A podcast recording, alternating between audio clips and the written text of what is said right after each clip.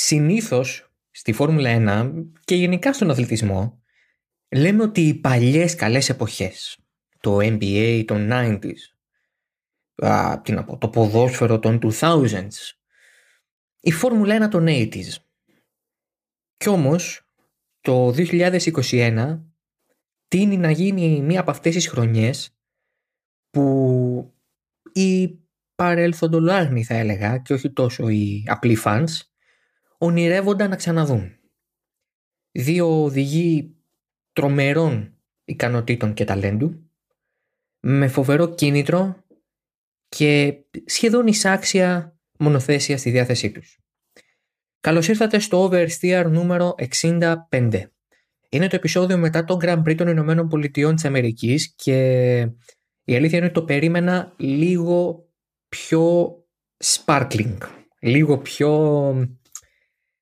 εκρηκτικό. Περίμενα βλέποντας τους δύο αυτούς οδηγούς να ξεκινούν ε, στο 1-2 να έχουν κάποια καταστροφική σύγκρουση στο, στην πρώτη στροφή μετά την εκκίνηση. Παρ' όλα αυτά ήταν πάρα πολύ καλά παιδιά και οι δύο τους και αυτό τους έδωσε την ευκαιρία να έχουν έναν σπουδαίο αγώνα για τα επόμενα 95 λεπτά στα οποία κράτησε αυτός. Ο Max Verstappen με τον Lewis Hamilton είναι σε μια κατηγορία μόνοι τους. Νομίζω ότι αυτό δεν περιμέναμε ούτε τον χθεσινό βραδινό αγώνα να το καταλάβουμε, ούτε καν τη, τη φετινή χρονιά. Για τον Lewis Hamilton λίγα είναι αυτά που δεν έχουν υποθεί και ακόμα λιγότερα είναι αυτά που δεν έχει καταφέρει. Για τον Max Verstappen το οδηγικό του ταλέντο και οι ικανότητες που έχει πίσω από το τιμόνι έχουν, είχαν καταφέρει να φανούν μάλλον πολλές φορές πριν τη φετινή χρονιά αλλά φέτος είναι αυτό που λέμε η ορίμανση ε, αυτού του οδηγού. Η πανδημία μας έφερε χωρίς να το θέλει αρκετά καλά στη Φόρμουλα 1 οι ομάδες αναγνώρισαν την ε, αναγκαιότητα του να βάλουν λίγο νερό στο κρασί τους και να φτιάξουν ένα κανονιστικό πλαίσιο που να χρήζει βιώσιμη την ύπαρξη μιας ομάδας Φόρμουλα 1 χωρίς να λέγεται Ferrari ή Red Bull ή Mercedes. Βάζοντας το budget cap στο παιχνίδι, συμφωνώντας να βάλουν κάποιους περιορισμούς στην εξέλιξη, γενικότερα κάνοντας κάποιους συμβιβασμούς που χωρίς τον COVID-19 πιθανολογώ πως δεν θα έκαναν. Από την άλλη, μας έφεραν και τις ε, μικρές αλλά τελικά ουσιαστικές αλλαγές στους κανονισμούς της φετινής χρονιάς. Οι αλλαγές στο πάτωμα, το πάγωμα της εξέλιξης των κινητήρων πέρα από κάποια πολύ λίγα κομμάτια και αυτά υπό, υπό προποθέσει, τα tokens που στην ουσία περιόρισαν σε ποιους τομείς θα ήθελε η κάθε ομάδα να ε, προχωρήσει σε μεγαλύτερες, πιο ριζικές και πιο εκτεταμένες αλλαγές στο μονοθέσιό της. Όλα αυτά φέρανε μια Mercedes και μια Red Bull πάρα πάρα πολύ κοντά. Το έχω ξαναπεί και από αυτού του βήματος, το έχω γράψει και σε κείμενο. Η Mercedes W12 και η Red Bull RB16B είναι δύο τελείως διαφορετικά μονοθέσια στη φιλοσοφία τους, σε πάρα πολλούς τομείς, και πίσω από το τιμόνι τους βρίσκονται δύο πάρα πολύ διαφορετικοί στο στυλ οδηγοί. Εν τούτης καταφέρνουν με τον ένα με τον άλλο τρόπο να συγκλίνουν σχεδόν σε κάθε σταθμό της φετινής χρονιάς. Είναι σαν να έχουν πιστεί και οι δύο ότι μπορούν να φτάσουν στη γη της επαγγελίας παίρνοντας δύο τελείως διαφορετικά μονοπάτια στο διάβα τους. Και αυτό είναι ακόμη πιο ενδιαφέρον γιατί βλέπουμε πώ η μία και η άλλη ομάδα προσπαθούν να αναδείξουν τα θετικά χαρακτηριστικά των μονοθεσίων τους, παίρνοντας τελείως διαφορετικές αποφάσεις γύρω από αυτά. Βλέπουμε την Red Bull η οποία έχει το υψηλό rake, άρα βασίζεται πάρα πολύ στην κάθε δύναμη και στο πώς πατάει το αυτοκίνητο σε πιο αργέ στροφές. Έχουμε την Mercedes, ένα πολύ μακρύ μονοθέσιο βάσει του μεταξονίου του, που έχει χαμηλό rake, ενώ παράλληλα εκμεταλλεύεται απόλυτα την καθίζηση που έχει η πίσω ανάρτηση όταν επιταχύνει ο οδηγός. Κάτι το οποίο παρουσιάστηκε εντονότερα στο, στην Τουρκία, αλλά υπάρχει από το Silverstone. Είναι τέτοια πράγματα, τέτοιες μικρές αλλαγές που φέρνουν ε, τελικά τους Lewis Hamilton και Max Verstappen να παλεύουν για το πρωτάθλημα με 5 βαθμούς, με 5 συγγνώμη, αγώνες να απομένουν. Η διαφορά τους αυτή τη στιγμή είναι στους 12 βαθμούς, αλλά πραγματικά δεν θα έβαζα το χέρι μου στη φωτιά λέγοντας ότι το πρωτάθλημα έχει κρυθεί υπέρ του ενός του άλλου. Πολλό δε μάλλον υπέρ του Λιούις Χάμιλτον, ο οποίος είναι και πίσω. Άρα λοιπόν, τι, τι ήταν αυτό που, το, που κάνει το Austin, το φετινό Austin τόσο διαφορετικό; Δεν ήταν ένας αγώνας all out aggression. Νομίζω το πιο κοντινό που είχαμε σε τέτοιο επίπεδο αγώνα ήταν η εκκίνηση, όπου ο Λιούις Χάμιλτον ε, είχε οριακά καλύτερο ξεπέταγμα από τον ε, Max Verstappen και κατάφερε να τον περάσει ε, στο, στην πρώτη στροφή ανέμακτα. Και αυτό ήταν η πρώτη κίνηση που καθόρισε τον αγώνα. Γιατί από τη στιγμή που η Red Bull βρέθηκε σε θέση μειονεκτική έναντι του Χάμιλτον, παρά το γεγονός ότι είχε δύο οδηγούς να παλεύουν με τον Βρετανό, αφού ήταν και ο Σέρχιο Πέρεθ από πίσω και όχι έναν, όπως συνηθίζει φέτος ο Verstappen να δίνει τις μάχες μόνος του, λόγω των κακών κατατακτήριων που κάνει συνήθως ο Σέρχιο Πέρεθ. Εν τούτης αποφάσισε να πάρει τις διαφορετικές στρατηγικές, να κάνει το κάτι παραπάνω, να κάνει το κάτι διαφορετικό. Στο τέλος τέλος, το Αμερικανικό Grand Prix του 2021 ήταν ένας αγώνας στρατηγικής. Ένα στρατηγικό κρεσέντο, μια αν θέλετε προσπάθεια των δύο ομάδων να κερδίσουν τον αγώνα βάζοντας τους οδηγούς τους όσο πιο μακριά γίνεται ο ένας από τον άλλον. Δηλαδή να μην έχουμε μια ξεκάθαρη μάχη για θέση. η Mercedes ενδεχομένως το επεδίωξε όταν κατάλαβε ότι η Red Bull θα έμπαινε λίγο νωρίτερα για να κάνει το undercut. Και με τον Hamilton έξω, η λογική ήταν ο Hamilton να μπει πιο αργά, να έχει πιο φρέσκο ελαστικό στο τέλος του stint ή και στο τέλος του αγώνα, όπως έγινε στο τέλος, και να μπορέσει να περάσει το Verstappen εύκολα. Ούτε τη μία φορά έγινε, ούτε την άλλη. Στο πρώτο stint, ο Verstappen πράγματι μπήκε νωρίτερα και πέντε γύρους μετά μπήκε ο Lewis Hamilton. Αυτοί οι πέντε γύροι πιο φρέσκων ελαστικών στο τέλος του δεύτερου stint, δηλαδή όταν θα, βάλανε, θα βάζανε για τελευταία φορά φρέσκα ελαστικά για να πάνε μέχρι το τέλος, έφερε τον Hamilton περίπου στο 1,5 δευτερόλεπτο από τον Verstappen πριν αυτός βουτήξει στα pits και ξανακάνει στην ουσία την επιλογή του να πάει στο undercut. Αυτή τη φορά ο Χάμιλτον έμεινε έξω για 8 γύρους, όχι για 5. Ποντάροντας ότι στο τέλος θα είχε πολύ πιο φρέσκα ελαστικά, πολύ πιο φρέσκια την σκληρή γόμα του και θα μπορούσε να περάσει σχετικά άνετα τον Verstappen. Αυτό δεν έγινε. Και αυτό μας λέει δύο πράγματα. Το ένα είναι ότι η Red Bull πραγματικά ήταν δυνατή και γρήγορη στο Austin. Πηγαίνοντας στον αγώνα της Αμερικής, ε, κανείς από το στρατόπεδο της Red Bull δεν εξέφραζε αισιοδοξία για τις πιθανότητες για νίκη από την πλευρά τους. Οι περισσότεροι ήδη σκεφτόντουσαν τον ε, μεθεπόμενο αγώνα και τον επόμενο, περισσότερο μάλλον τον επόμενο, στο Μεξικό σε δύο εβδομάδες. Ότι είναι μια πίστα με ψηλό υψόμετρο που θα βοηθήσει τον κινητήρα της Honda, που βοηθάει και εμάς και ούτω καθεξής. Κανείς δεν έλεγε με βεβαιότητα, ούτε καν χωρίς βεβαιότητα να το πω ειλικρινά, ότι η Red Bull θα μπορούσε να έχει κάποια πιθανότητα για νίκη στο Austin, στο Circuit of the Americas. Και νομίζω ότι το πιστεύανε δεν έχω κανένα λόγο να πίστεψω το αντίθετο. Δεν έχω κανένα λόγο να πω ότι η Red Bull μπλόφαρε. Θεωρώ ότι δεν μπλόφαρε. Θεωρώ ότι πραγματικά πίστευε πως η Red Bull, ε, πως η Mercedes, με συγχωρείτε, είχε το πάνω χέρι, είχε την υπεροχή. Είχε το καλύτερο μονοθέσιο, είχε τον οδηγό που πάει καλύτερα σε αυτή την πίστα. Μην ξεχνάμε ότι ο Lewis Hamilton είναι ένας οδηγός που έχει πάρει, αν δεν κάνω λάθος, έξι νίκες στο, στο Austin και έχει κερδίσει και πρωτάθλημα εδώ. Επομένως δεν ήταν απίθανο και ούτε παράλογο για την ε, Red Bull, μάλλον δεν ήταν παράλογο για την Red Bull να θεωρήσει ότι το Austin ήταν χαμένη υπόθεση, ούτε απίθανο για την Mercedes να πάρει μια άνετη νίκη. Ε, είναι μεγάλο ζήτημα ε, να, να μπορείς να πας στον αγώνα του αντιπάλου σου στον οποίο συνήθως κυριαρχεί και να τον κερδίσεις.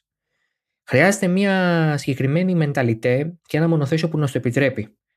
Και από ό,τι φαίνεται ε, είναι αυτή η Red Bull φέτος. Έχει, αυτό το, έχει αυτή τη δυναμική. Το έχουμε ξαναδεί. Την Mercedes να την κερδίζουν μέσα σε, σε αγώνες που παραδοσιακά τα πηγαίνει καλά. Δεν είναι κάτι καινούριο. Το έκανε και η Ferrari το 17 και το 18. Το έχει κάνει και η Red Bull. Το, το, αν θέλετε, το ζητούμενο είναι αυτό να μεταφράζεται συνολικά μέσα στη χρονιά. Και η Red Bull φέτος αυτό το έχει καταφέρει. Έχει σπάσει κάποια από τα, από τα προπήρια της Mercedes, ναι, αλλά αυτό είναι η κορυφή του παγόβουνου. Η Red Bull είναι καλή σε γενικότερο επίπεδο. Έχει πάρει 9 νίκες, 8 του Verstappen και 1 του Perez, έναντι 6 της ε, Mercedes, που είναι η 5 του Hamilton και η 1 του Valtteri Bottas.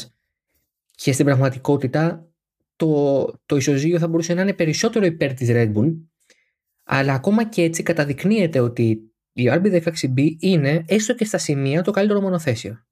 Αφού λοιπόν έστω και στα σημεία είναι το καλύτερο μονοθέσιο, γιατί πηγαίνουν με μια σχετική διστακτικότητα ή τέλος πάντων έναν κάποιον πεσιμισμό οι άνθρωποι της ομάδας στο Austin. Μα γιατί δεν μπορεί να πας αλλιώς; Η Red Bull είναι η μοναδική ομάδα που θα μπορούσε να κοντράρει έτσι τη Mercedes και πάλι όμως ακόμη δεν πηγαίνει με τη λογική του φαβορή.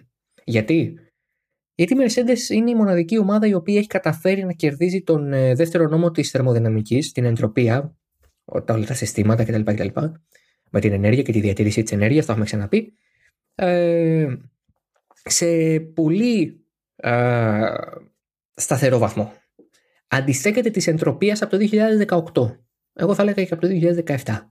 Είναι μια ομάδα που από το 2014 κερδίζει.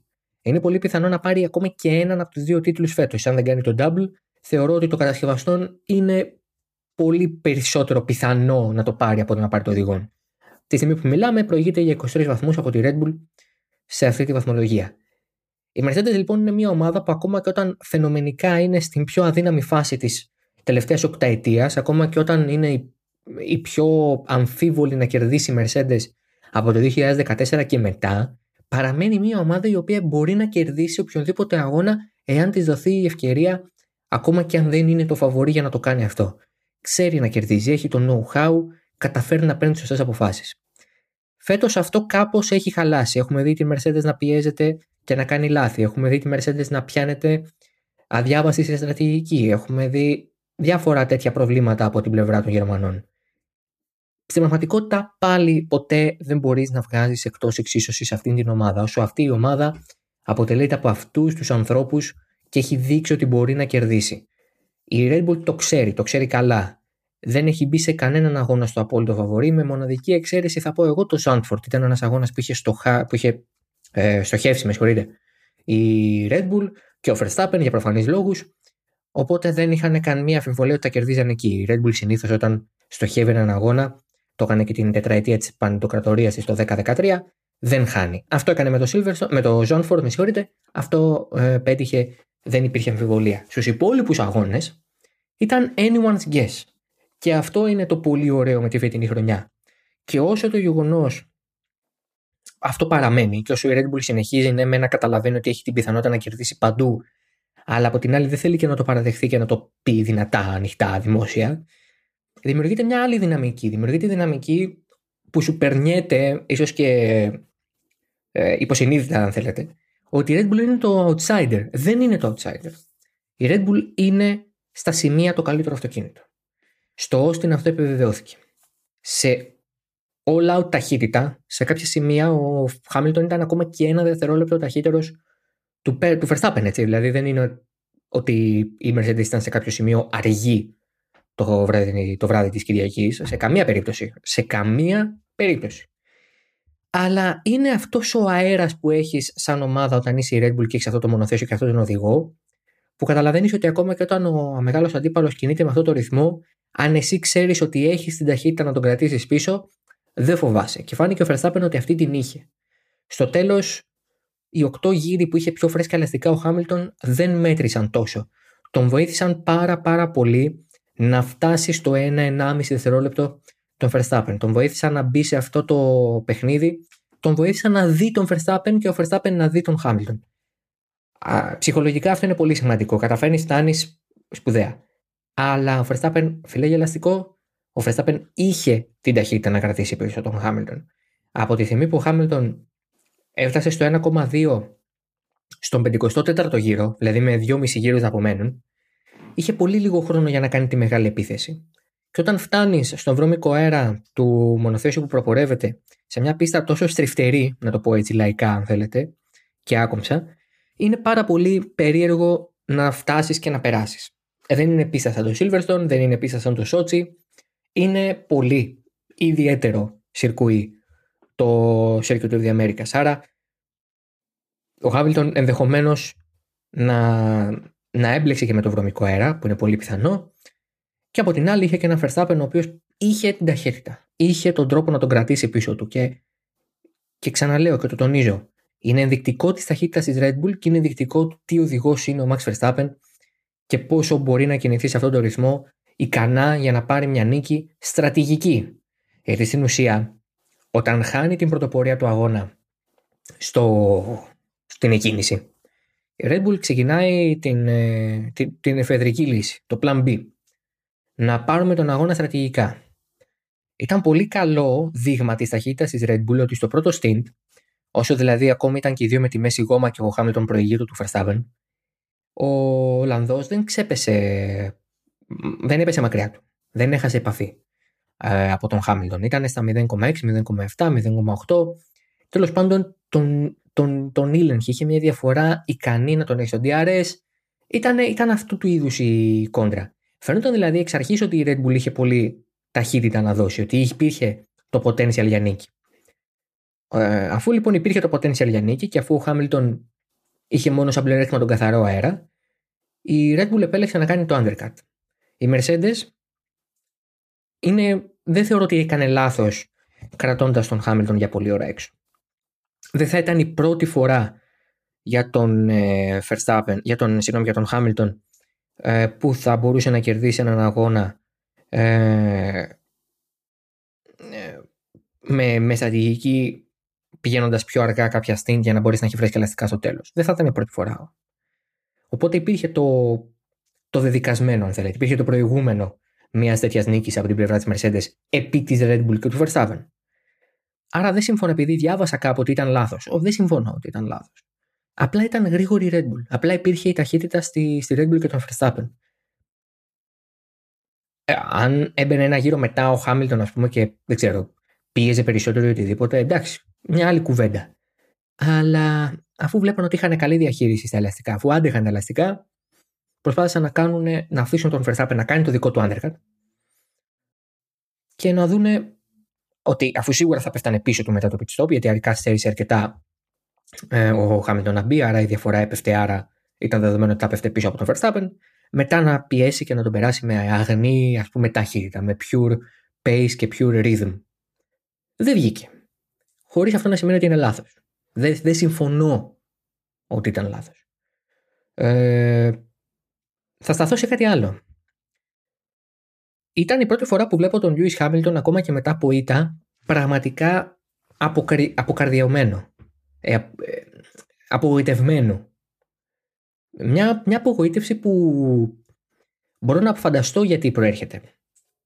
Έχει χάσει μια νίκη που φαινόταν ότι θα μπορούσε να έχει πάρει. Κακά τα ψέματα. Δεν ήταν εκτός διεκδίκησης νίκης ο Χάμιλτον παρά την ταχύτητα του Verstappen. Δεν ήταν χαοτική η διαφορά τους σε καμία περίπτωση.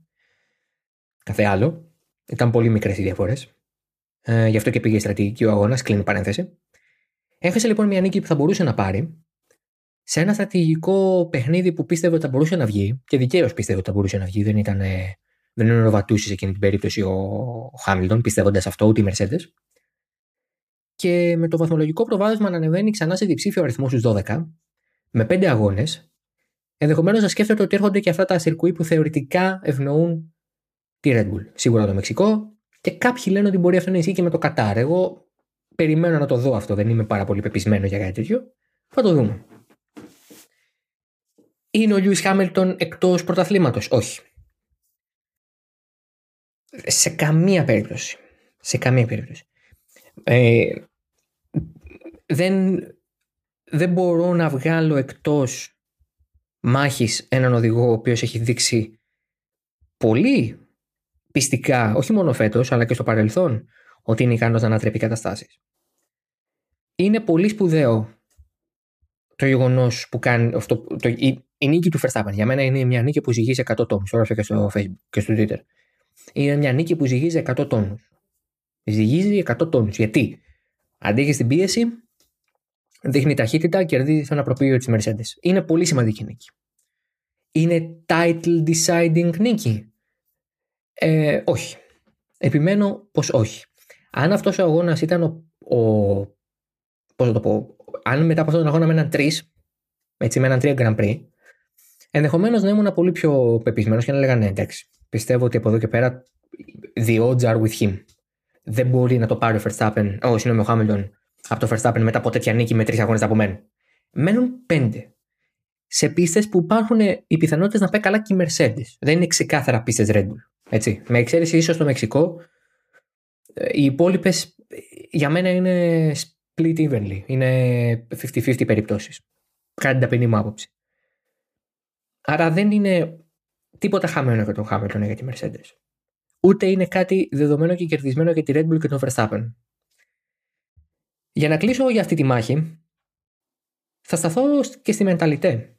Ο Verstappen ε, βγήκε την ε, Πέμπτη, ε, την ίδια μέρα που, βγήκε και τα, που βγήκαν και τα αποτελέσματα της έρευνας της Φόρμουλα 1 που τον έδειξαν ως τον πιο δημοφιλή οδηγό ανάμεσα στους 163.000 ερωτηθέντες. Ε, βγήκε και είπε την Πέμπτη ότι εγώ δεν συμμετέχω στο Drive to Survive γιατί θεωρώ ότι είναι πολύ ψεύτικο και ότι βγάζει κόντρες από το πουθενά.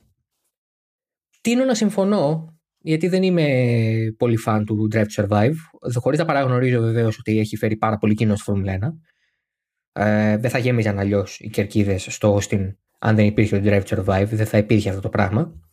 Ε, Επομένως, αν και συμφωνώ μαζί του, από την άλλη, ε, μάλλον ε, συμφωνώ μαζί του, όχι από την άλλη, και καταλαβαίνω και γιατί το κάνει. Δεν είναι μόνο η ψευτιά που μπορεί να πιστεύει ότι υπάρχει. Είναι μια, ε, ένα distraction. Είναι μια κατάσταση που τον ε, αποπροσανατολίζει. Το να πρέπει να δώσει συνεντεύξεις, θα έχει μια κάμερα πίσω του. Ο Verstappen λέει και ξαναλέει ότι ακόμα και αν χάσει το πρωτάθλημα δεν πειράζει. Το πιστεύει δεν το πιστεύει, είναι μια δήλωση ε, πώς να το πω, είναι μια δήλωση Verstappen. Είναι μια δήλωση που μόνο αυτός θα μπορούσε να κάνει. Να πει ότι το όνειρο εκατομμυρίων παιδιών σε όλο τον κόσμο, πούμε, για εκείνον δεν είναι τίποτα. Δεν, δεν νομίζω ότι το, το εννοεί με αυτόν τον ηχηλιστικό τρόπο. Αλλά είναι μια απόδειξη του ότι ο Verstappen μπαίνει φέτος, έχει μπει μάλλον φέτος στο πρωτάθλημα και εξακολουθεί να κρατάει αυτή τη μενταλιτέ μέχρι και το φινάλε του. Ε, Τελείως χαλαρός και ήρεμος και βέβαιος ότι μπορεί. Και αυτό είναι μια πολύ σημαντική αρετή για έναν ενδυνάμει πρωταθλητή που θέλει να τα βάλει με έναν εφτάκης πρωταθλητή. Έτσι, μην ξεχνάμε ποιος είναι ο Λιούι Χάμιλτον, τι έχει πετύχει ο Λιούι Χάμιλτον και από την άλλη ποιος είναι ο Max Verstappen και τι έχει πετύχει μέχρι τώρα ο Max Verstappen. Έτσι. Τα, οι καριέρες τους δεν συγκρίνονται στο ελάχιστο. Αλλά είναι αυτή η, η, η άνεση του Verstappen μπροστά σε αυτό το πολύ δύσκολο και αγχωτικό πράγμα που κατά την άποψή μου του δίνει και ένα πλεονέκτημα σε ψυχολογικό τουλάχιστον επίπεδο. Θα δούμε. Θα δούμε. Μένουν πέντε αγώνες, έχουμε πάρα πάρα πολύ ενδιαφέροντα πράγματα ακόμα να, να παρακολουθήσουμε στις ε, τηλεοράσεις μας. Shout out στον Σέρχιο Πέρεθ. Ε, πήρε ελάχιστο τηλεοπτικό χρόνο, είναι η αλήθεια. Ο Σέρχιο Πέρεθ ήρθε, ήρθε τρίτος, ανέβηκε ξανά στο βάθρο σπουδαία εμφάνιση για το Μεξικανό. Ξεκίνησε από το Σάββατο η πολύ καλή δουλειά για τον ίδιο. Άντε και από το FP2 αν θέλετε, αλλά περισσότερο το Σάββατο. Κατατακτήρες καταπληκτικές. Ήταν στο σωστό σημείο τη σωστή στιγμή. Πολύ καλή διαχείριση του αγώνα. Η Red Bull ήθελε να το χρησιμοποιήσει λίγο σαν επιθετικό εργαλείο απέναντι στον Χάμιλτον μετά το πρώτο stint, δηλαδή μετά την πρώτη αλλαγή ελαστικών. Αλλά δεν βγήκε. Ο Χάμιλτον ήταν πάρα πολύ γρήγορος για τα δεδομένα του, του Πέρεθ και πολύ γρήγορα ο Μεξικανός άρχισε να στο χωρί. Όταν λοιπόν δεν λειτουργήσε αυτό για τη Red Bull, ο Πέρεθ απλά επιδόθηκε στο να κάνει τον αγώνα του και να κρατηθεί στο βάθρο. Πολύ καλό αποτέλεσμα, πολύ καλό και σημαντικό και για τη Red Bull σε ό,τι αφορά το πρωτάθλημα των κατασκευαστών, γιατί βεβαίως αυτό επίσης δεν έχει κλείσει. Ε, η διαφορά έχει μειωθεί στους 23 ανάμεσα σε Mercedes και Red Bull, με τους Γερμανούς να προηγούνται. Άρα όλα είναι ανοιχτά, όλα είναι πιθανά και μένει να δούμε τι θα γίνει και εκεί. Ο Βάλτερ Μπότας, απ' την άλλη, που είχε την ποινή και ξεκίνησε ένατος, γιατί άλλαξε, όπως θυμίζω, να σας θυμίσω μάλλον ότι άλλαξε κινητήρα ιστορικής καύσης, πήρε 5 βαθμού, 5 θέσεις ποινή, ξεκίνησε από την ένατη θέση, ανέβηκε μέχρι την έκτη, μέτριος προς κακός αγώνας για τον Βάλτερ Μπότας, που νομίζω ότι γύρισε στα κανονικά του επίπεδα προ-Τουρκίας. Νομίζω η Τουρκία ήταν το, το breakout και τελείωσε. Ε, σημαντικό για το Midfield και τη Ferrari το γεγονός ότι έστω και οριακά είχε τον Λεκλέρ πάνω από τον ε, Ρικιάρντο και τον ε, Σάινθ πάνω από τον ε, Νόρι. Ο Σάινθ θα μπορούσε να είναι και έκτο τελευταία στιγμή στον τελευταίο γύρο τον προσπέρασε ο Μπότα, άρα θα μπορούσε να πάρει δύο παραπάνω βαθμούς. Αυτή και αν είναι μια πολύ ενδιαφέρουσα μάχη, πολύ πολύ ενδιαφέρουσα μάχη, γιατί η Ferrari αυτή τη στιγμή είναι πίσω από την McLaren για 4, ε, για 3,5 με συγχωρείτε, όχι, ε, ναι, για 3,5 βαθμούς. 254 έχει η McLaren, 250,5 έχει η Ferrari. Αυτή η μάχη θα μας απασχολήσει πιστεύω μέχρι και το Abu Dhabi. Θεωρώ ότι θα πάμε μέχρι το Abu Dhabi έτσι. Και αυτό είναι πολύ καλό ε, γιατί δείχνει ότι η Ferrari όντως είχε ανακάψει πάρα πολύ και από την άλλη δείχνει και το πόσο καλό είναι να έχεις σταθερά έναν τόσο δυνατό Carlos Sainz στην ομάδα. Τώρα και στο Pit Crew Online σε ένα blog που συνέταξα μετά τον αγώνα του, της Τουρκίας για τον αγώνα του Sainz εκεί και με αφορμή μάλλον τον αγώνα του Sainz εκεί. Πραγματικά ο Carlos Sainz είναι απόλυτο sleeper. Αυτό που λέμε δηλαδή, ο οδηγός που δεν παίρνει χαμπάρι πόσο καλού αγώνε κάνει. Δεν ήταν τρομερά καλός ο αγώνας του εδώ. Έχασε δύο θέσεις. Δεν, δεν, εντάξει, ήταν λίγο μπερδεμένα τα πράγματα. Έχει και μια επαφή με το Ρικιάρντο σε μια μάχη προς το τέλος του αγώνα. Δεν ήταν καθαρός, αλλά σε κάθε περίπτωση ήταν, ε, ήταν εκεί. Πήρε βαθμούς. Ε, βρέθηκε πάνω από τον Νόρι, πολύ σημαντικό. Οπότε καταλαβαίνετε ότι αν είμαστε ενθουσιασμένοι και χαρούμενοι με τη μάχη του, του πρωταθλήματος για την πρώτη θέση, νομίζω ότι πρέπει να είμαστε ακόμη περισσότερο για τη μάχη της δεύτερης θέσης, ε, της τρίτης θέσης, συγγνώμη, στους κατασκευαστές ανάμεσα σε Ferrari και McLaren, ή McLaren και Ferrari. Αυτό. Αυτό ήταν το Verstier 65. Α, μικρότερο, να το πω σωστά, από ό,τι έχετε συνηθίσει. Αλλά είναι και το 12.30 το βράδυ και ήταν μια πολύ μεγάλη μέρα σήμερα. Που το γράφω εννοώ ότι που είναι ξημερώματα Δευτέρα στην ουσία πια. Α, ελπίζω να πραγματικά να απολαμβάνετε αυτή τη μάχη πέρα από παδισμού ή πέρα από οτιδήποτε ε, μπορεί να σας κρατάει πίσω. Πραγματικά ελπίζω να απολαμβάνετε αυτή τη χρονιά, αυτές τις μάχες, αυτό το, το instant classic που λένε και οι φίλοι μας οι Άγγλοι.